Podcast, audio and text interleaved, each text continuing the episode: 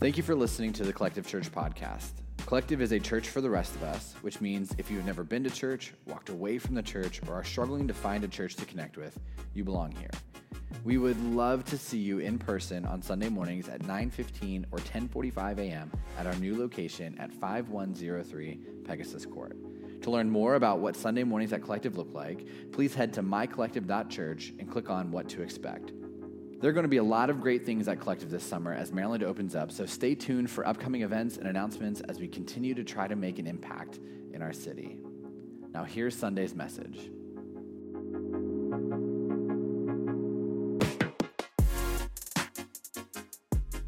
So, next Sunday is the 4th of July, and because of that, we are only going to have one service next week at 9:15 a.m. And the reason for this is because next Sunday is going to be one of the best days for you to spend time with your friends and your family and your neighbors who don't know Jesus, and we really want you to do that. And so be here for us or watch Collective Online at 9:15 a.m. next Sunday and then make plans to go hang out with people in your neighborhood, hang out with people and show them what hope through Jesus looks like.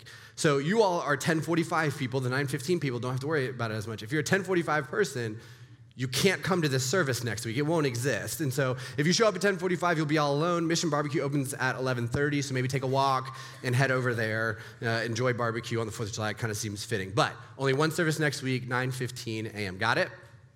I'm, I'm worried about you guys. Like first service I didn't care about. All right. So I am a high challenge type of person.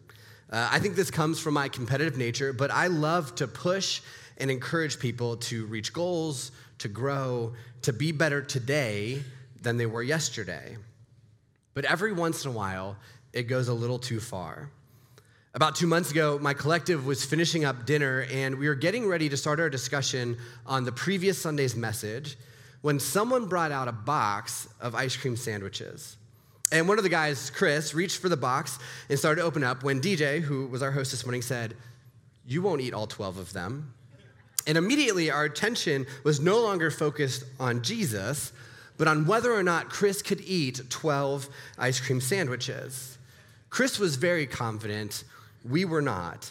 And somehow, in the chaos of the moment, a bet was made $100 if you could eat all 12 ice cream sandwiches within an hour. He declined. So a few other people sweetened up the pot, and it was now $200 but he was on the fence. So I decided to go for Chris's weakness, and I offered him a collective hat. Now, we don't have collective hats, and I didn't have any plans for collective hats, but for four years, Chris has been asking me for collective hats. So I made an offer he couldn't refuse. And I was absolutely positive that Chris would lose this bet. And ultimately, what I really wanted was for him to throw up in front of our small group because it was 2,000 calories of ice cream sandwiches, 2.5 pounds of ice cream and chocolate cookies. Well, to all of our disappointment, he didn't throw up.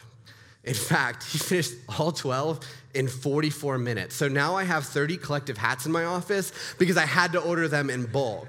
So if you want one and will legitimately wear a collective hat, come find me after church. I got about 10 left and I'm giving them out. And once they're gone, they're gone. I hope I never have to buy them again unless I lose another bet. Also, Chris runs sound in the back, so if you, got a, if you get a hat today, make sure to thank him for doing something disgusting. Today is the last day of our series called Foundations. And we spent the past few weeks looking at some of the core pieces of Christianity. And my hope is that you have gotten more confident in your faith and have a stronger foundation when it comes to communion, the Bible, and Jesus. And as we close out this series today by talking about baptism, I want to issue you a challenge. I challenge you to go home today and eat 12 ice cream sandwiches in an hour. It's not that simple, okay?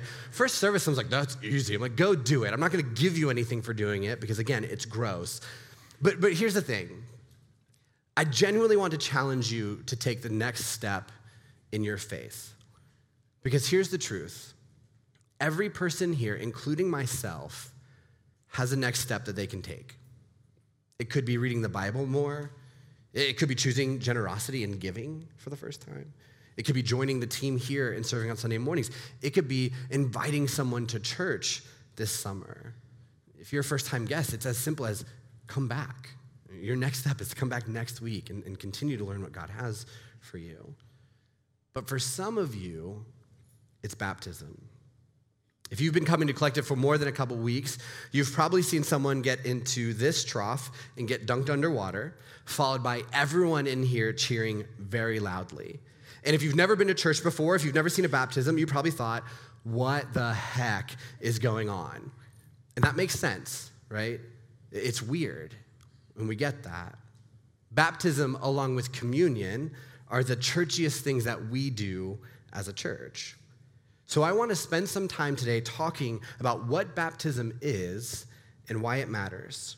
And if you've already been baptized, that's so great. But my challenge to you is this don't check out.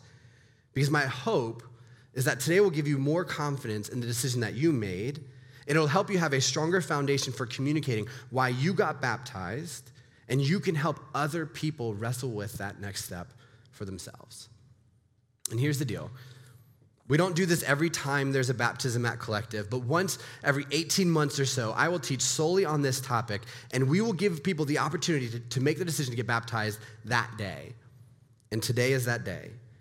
And the reason we are doing this is because, because some of you already know that you're ready, right? You know that deep down inside.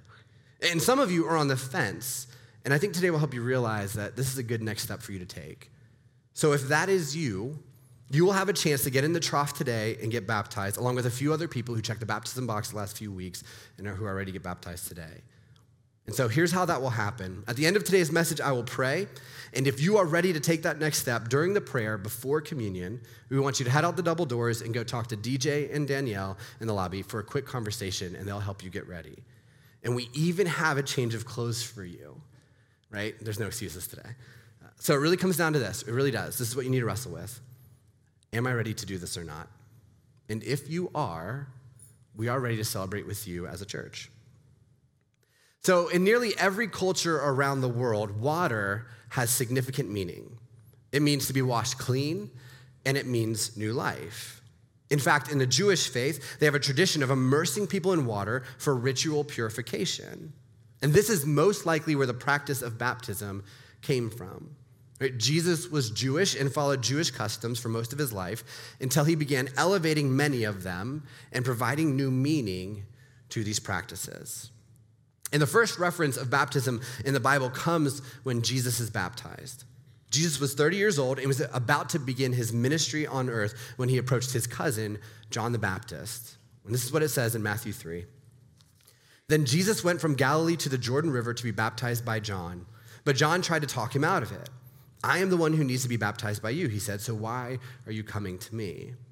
You, you, see, John recognized that Jesus was the Son of God before many people did, right? So he knew that Jesus was who he said he was and said, Hey, I'm not worthy to be baptized or to be baptizing you.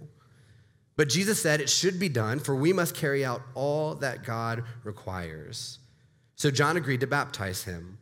After his baptism, as Jesus came up out of the water, the heavens were opened, and he saw the Spirit of God descending like a dove and settling on him. And a voice from heaven said, This is my dearly loved Son, who brings me great joy. So, whenever someone asks me, Why should I get baptized? I start with this story. Because if Jesus did it, we should probably do it as well. Putting this bluntly, if you are a follower of Jesus and you have never been baptized, I think it's very hard to justify that because part of following Jesus' lead is following Jesus' lead. And clearly, he led the way when it came to baptism. But it wasn't just something he did, it was also something that he commanded. One of the last things that Jesus said to his followers was in Matthew 28. He said, Therefore, go and make disciples of all the nations, baptizing them in the name of the Father, the Son, and the Holy Spirit. And really, I should be able to drop the mic with these verses and be done with this topic. Right? Jesus did it, Jesus commanded it. The end. But I know it isn't always that simple. And so let's dig deeper. Baptism is the physical action that represents what is going on with the faith in your heart. Right? It is the action tied to your faith. And the best biblical definition of faith is what I believe shown by what I do. And when we read the biographies of Jesus in Matthew, Mark, Luke, and John, there is story after story of people coming to Jesus with faith. And what Jesus will do is he'll commend their faith, he'll praise their faith, and then challenge them to show that their faith has actions. He tells one group of people, Go show yourselves to the priests, and then you'll be healed. He tells another person, Go wash yourself in the pool of Siloam, and then you'll be healed. He tells another guy, Pick up your mat and walk, and that is when he's healed. Because Jesus teaches that faith has action. And this isn't just a Jesus thing. When James, Jesus' half brother, writes a letter to the early church, he echoes Jesus' sentiments. He says in James 2 What good is it, dear brothers and sisters, if you say you have faith, but don't show it by your actions? Can that kind of faith save anyone? And so, what James is saying is it's not just about faith and it's not just about action, but both, because faith without action is a dead type of faith. So, throughout the New Testament of the Bible, Jesus, Paul, and Peter, and other church leaders point out that the action that represents the faith we are choosing to place in Jesus is baptism. And baptism represents several different things. In Romans 6, it says that it represents the death of our old life and being raised into new life in Jesus. It says, For we died and were buried with Christ by baptism. And just as Christ was raised from the dead by the glorious power of the Father, now we also may live new lives. In Galatians 3, it says that it unites us with Christ, and it's like putting on new clothes. It says, All who have been united with Christ in baptism have put on Christ like putting on new clothes. Acts 22 describes it as washing away our sins. It says, What are you waiting for? Get up and be baptized. Have your sins washed away by calling on the name of the Lord. And it's not a physical washing away of our sins because there is nothing magical about that water. Right? I do not have any special powers where I can bless it. It comes from the mop sink in the lobby, okay? But it symbolizes the faith you have on the inside and is represented by the action you take. One of the obstacles when it comes to baptism is that a lot of us were exposed to different types or even theologies of baptism growing up. Maybe it was from grandma or even pop culture. And so I want to clear up a couple questions that I get about baptism at Collective. And I want to start with this Baptism does not save you. No physical act, no religious act saves you. You cannot earn forgiveness, grace, or salvation. You can't. And this is a good thing because ultimately, if we tried to earn those things, we would fall short. The only thing that saves us is the grace of Jesus that he offers, and then he backed up when he died on a cross and resurrected from the dead three days later. That's it. So it's not like going through some religious rite of any kind will save you, whether it's baptism or confirmation or taking communion. None of that saves you. Jesus saves you. Right? Jesus saves you because he loves you. But Jesus does tell us to get baptized. And Paul and Peter, two of the most influential Jesus followers who led the early church, also teach that when we put our faith in Jesus, we declare that publicly through baptism, which is why we practice baptism and make it such a big deal at Collective. So, one of the questions that people ask me all the time is when should I get baptized? And this is kind of a two sided question. When people ask me when they should get baptized, what they're often asking is, How will I know that I'm ready? And it's a great question. Because some people will want to wait until they stop sinning, right? Wait until they have their life together. Some people want to wait until they don't have any more doubts. Some people want to wait until they figure all this Jesus stuff out. And if that is you, you will never get to those places. You won't.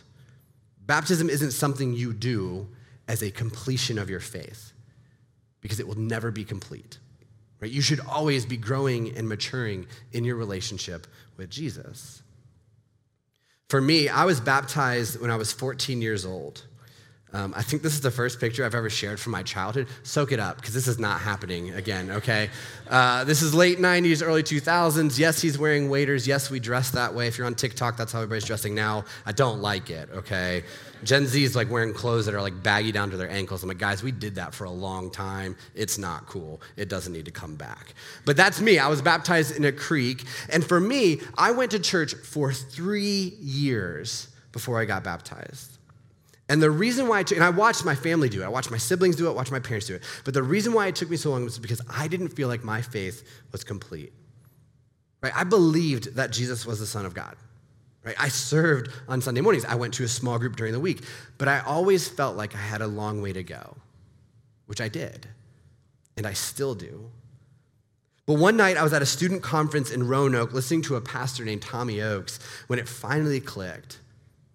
Baptism wasn't about reaching the boss level of my faith.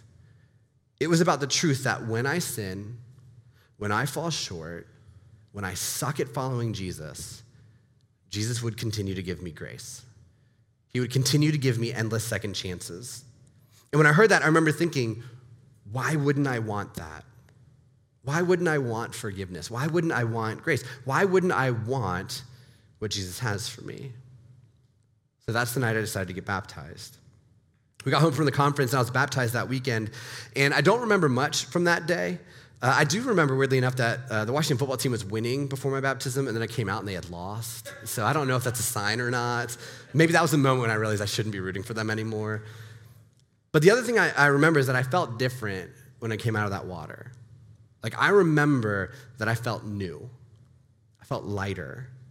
I felt peace knowing that my life was in Jesus' hands with his unconditional love and unending grace. And so it doesn't really matter where you are in your faith. If you think you have it all figured out or you know that you have a long way to go, it comes down to whether or not you believe Jesus is who he says he is, that he is the Son of God, that he came to rescue us from our sin. And if you believe that to be true and you have faith in that, whether you've been following Jesus for years and have never been baptized, or you just started following Jesus and you've never been baptized, the response to that faith, to that belief, is baptism. And that's exactly what happened in the early church. At the first church service post Jesus, Peter is preaching about Jesus' death, burial, and resurrection, and he says this God raised Jesus from the dead, and we are all witnesses of this. In other words, Jesus is who he said he is, and we are the proof. Dude was crucified and buried, then we saw him come back to life just like God promised he would. Peter's words pierced their hearts and they said to him and to the other apostles, Brothers, what should we do? Peter replied, Each of you must repent of your sins and turn toward God and be baptized in the name of Jesus Christ for the forgiveness of your sins. Then you will receive the gift of the Holy Spirit. And that day, 3,000 people there had faith that Jesus was the Son of God and took the next step and got baptized. And as you keep reading the book of Acts, it happened every single time they got together. Going back to the question of when should I get baptized? Some people ask me this because they were sprinkled as a baby or they want to baptize their child. And what we see in the Bible is that every person that gets baptized, uh, and you can read the entire book of Acts, or you can actually just cheat and go to BibleGateway.com and type in the word baptism or baptized, and you can read every passage in the Bible about this topic. And I would encourage you to do it. Like, fact check me. It's okay for those of you who are like really angry right now. Just Google it. I'm right. But what you'll do is you go and you read the New Testament of Bible, and you'll see that every person that gets baptized decided to do it themselves. It wasn't ever forced on someone, it wasn't against their will, it wasn't without them knowing. And so there are no instances at all of babies being baptized in the Bible. In fact, the first mention of infant baptism is found 160 years after Jesus died. Archaeologist Francesco Ardini recently connected the emergence of infant baptism with the Antonine Plague. They actually just figured this out this spring. And so ultimately, there was a, a pandemic that happened. And this plague was probably smallpox, but it devastated the Roman Empire. And Ardini found that this new religious practice followed the Antonine Plague because parents wanted to try to guarantee salvation for their babies before anything terrible could happen to them. And then in 400 AD, it gained wider acceptance because of a theologian named Augustine, who took the position that infants are born with inherited sin from their parents, which is the complete, complete misinterpretation of Scripture. And with infant mortality being over 50% at the time, he taught people that they needed to baptize their kids as quickly as they could so they could go to heaven if they died. So that's how infant baptism was introduced to the church. Not from Scripture, not from the example of the early church who learned from Jesus, but out of fear. Now, Jesus does say, Let the little children come to me. So if a child wants to come to Jesus, we let them. But he said, Let them come to me. Not force them to come to me. So, baptism is always accompanied by faith. Therefore, it must always be done by someone who's old enough to grasp faith. Right? Now, I know we can split hairs about what age a child can understand faith, and I understand a lot more at 35 than I did at 25 than I did at 15. But all of that is to say, this is why we don't baptize babies at Collective. Because we want children to have their own faith where they can choose to be baptized, not you choosing for them out of your own faith for God. Which leads to the next question How should I get baptized? Does it matter if I'm dunked under water or sprinkled, or maybe you've seen somebody pour some water on somebody else's head or something similar? But in order to answer that question, we have to talk about the original language of the New Testament. The New Testament of the Bible was written in Greek. And as we learned two weeks ago when we talked about the Bible, around year 1500, it was translated into English. And when they did this, they took all the Greek words and turned them into English words. So when Jesus says, ego eimi, it's translated, I am, right? From Greek to English, which makes sense. But the Greek word for baptism is baptismo. And instead of translating the word, they actually just transliterated it into English, baptismo to baptism. But baptism literally means to be immersed. And typically, when I'm teaching on this topic, I'll talk about how the word baptism was used in Greek literature. Because there's this famous story about a naval battle where one ship uh, who wrote an account back to Rome said what happened. And in the letter, they said that they baptized the other ship. Right? They didn't sprinkle it, they didn't splash it a little bit, they sunk it. Right? They immersed it, they sent it to the bottom of the ocean. But just last week, I was reading in the book of Luke, and Jesus actually uses the word baptismo in a way that I'd never seen before. And I thought this was really relevant for today. Jesus said this in Luke 20 I have a terrible baptism of suffering ahead of me, and I am under a heavy burden until it is accomplished. Right, so Jesus uses the word baptism, baptismo, to explain the suffering that is coming his way. And we talked about this suffering last week. The death on a cross that Jesus endured was emotional and physical torture. It was excruciating. So when Jesus says he has a baptism of suffering, do you think that he's saying there's a light sprinkling of suffering coming his way? A gentle pouring over his forehead? No. Right? He's saying he's going to be immersed in suffering. He's going to be surrounded by suffering. He's going to be buried in suffering.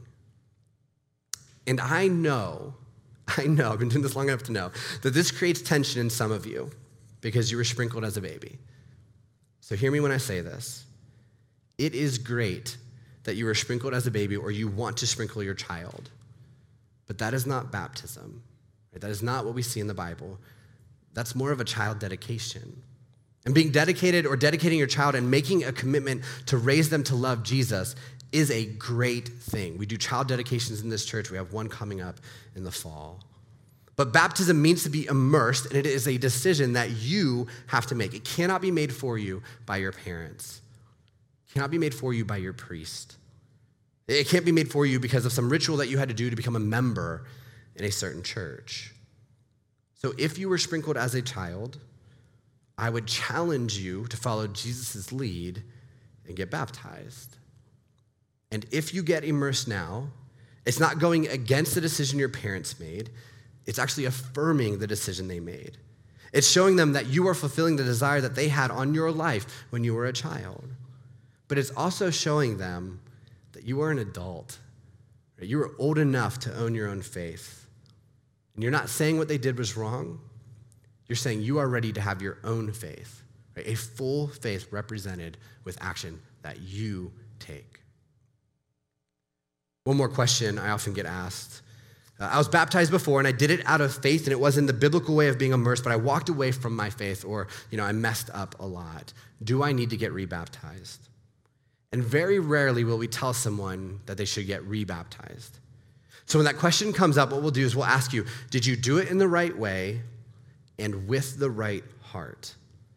And if the answer is no to either of those, then you really didn't do it in the way that Jesus modeled it. Right? Like if you did it out of fear, if you did it because of peer pressure, and all your friends did it, if you did it because your mom was elbowing you one Sunday in church, or because you wanted to serve or take communion in a specific church and it was required, right? Maybe you did it the right way, but it wasn't out of your own faith. So if it wasn't out of your own faith, it wasn't your own decision to make, then yes, we would say, do it the right way for the first time. But if you did it the right way for the right reason and your faith journey has just been bumpy, that's okay. To be honest, that's to be expected. That's why Jesus offers grace. Grace means there's nothing we can do to make God love us more, and there's nothing we can do to make God love us less. Grace means that even though we deserve the opposite, we are invited to take a place at the table in God's family. Grace means that God already loves us as much as an infinite God can possibly love. And that is what Jesus offers us every single day. So I don't know where you are at in your faith, whether it's brand new, whether you've been following Jesus for a long time, whether you've walked in and out of a relationship with God for years. Wherever you are at, if you have never gone public with your faith, today is probably a good day to do it. Today is a good day to choose new life. Today is a good day to choose grace. Today is a good day to choose a place at the table in God's family. I want to end with this. One of my favorite baptism stories in the Bible comes from Acts 8. A government official from Ethiopia is traveling along a road and reading part of the Old Testament. Specifically, he's reading from Isaiah. He's reading about a lamb being led to slaughter. He's reading about Jesus. And one of Jesus' followers, who is actually a leader in the early church, overhears the man reading it and asks him, Do you understand what you're reading? And the guy says, No, how, how am I supposed to understand if nobody explains it to me? And so Philip takes the time to tell this guy everything he knew about Jesus. Not just what he read, but what he saw. He shared about how good and kind Jesus was. He shared about how Jesus came from people who were broken and far from God. He shared about how Jesus will give us new life and forgiveness. And the Ethiopian responded, Look, here is water. What can stand in, my, in, in the way of my being baptized?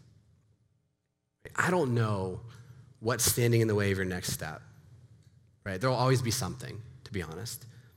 It could be fear, it could be insecurity, it could be doubts, it could be pride. Honestly, there will always be things that try to slow us down. But maybe today is a day we take a page out of the Ethiopian's book and go for it. We take that next step, right? What can stand in the way? What can stand in the way of the life that Jesus wants for you? What can stand in the way of grace? What can stand in the way of declaring your faith in a God who loves you and truly wants what's best for you? What can stand in the way?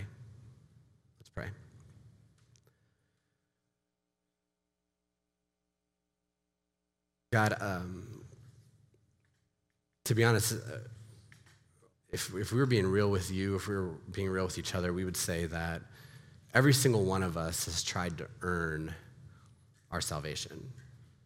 God, that every single one of us has tried to earn grace. Every single one of us has tried to earn good standing with you. And God, we've just fallen short. God, we mess up all the time. God, we, we do try our best, and it's still not quite enough. But God, that's why we're so thankful for grace. God, that's why we're so thankful that there's nothing we can do to make you love us more, and there's nothing we can do to make you love us less. God, that's why we're so thankful that you already love us as much as an infinite God can love us. God, because we know that we don't deserve it. God, we know that we can't do enough good things to earn it. So we're thankful for that. And God, ultimately, we're thankful that we have the opportunity as individuals to be made new. God, that we don't have to hold on to our past, we don't have to hold on to our sins, we don't have to hold on to our mistakes. God, that you give us the opportunity to be washed clean, to put on new clothes, to have new life. So, God, I just pray that uh, that's what we long for. God, a new life found in you, hope found in you, grace found in you. God, we're just so thankful that you give us the opportunity to accept that, say yes to that, to choose that for our own life. God, I pray this week uh, for people who are wrestling with that, that maybe this is the week that they choose to put their faith in you and accept what you have for them. a life that's so much better uh, than anything this world could offer. God, we love you and praise in your name. Amen.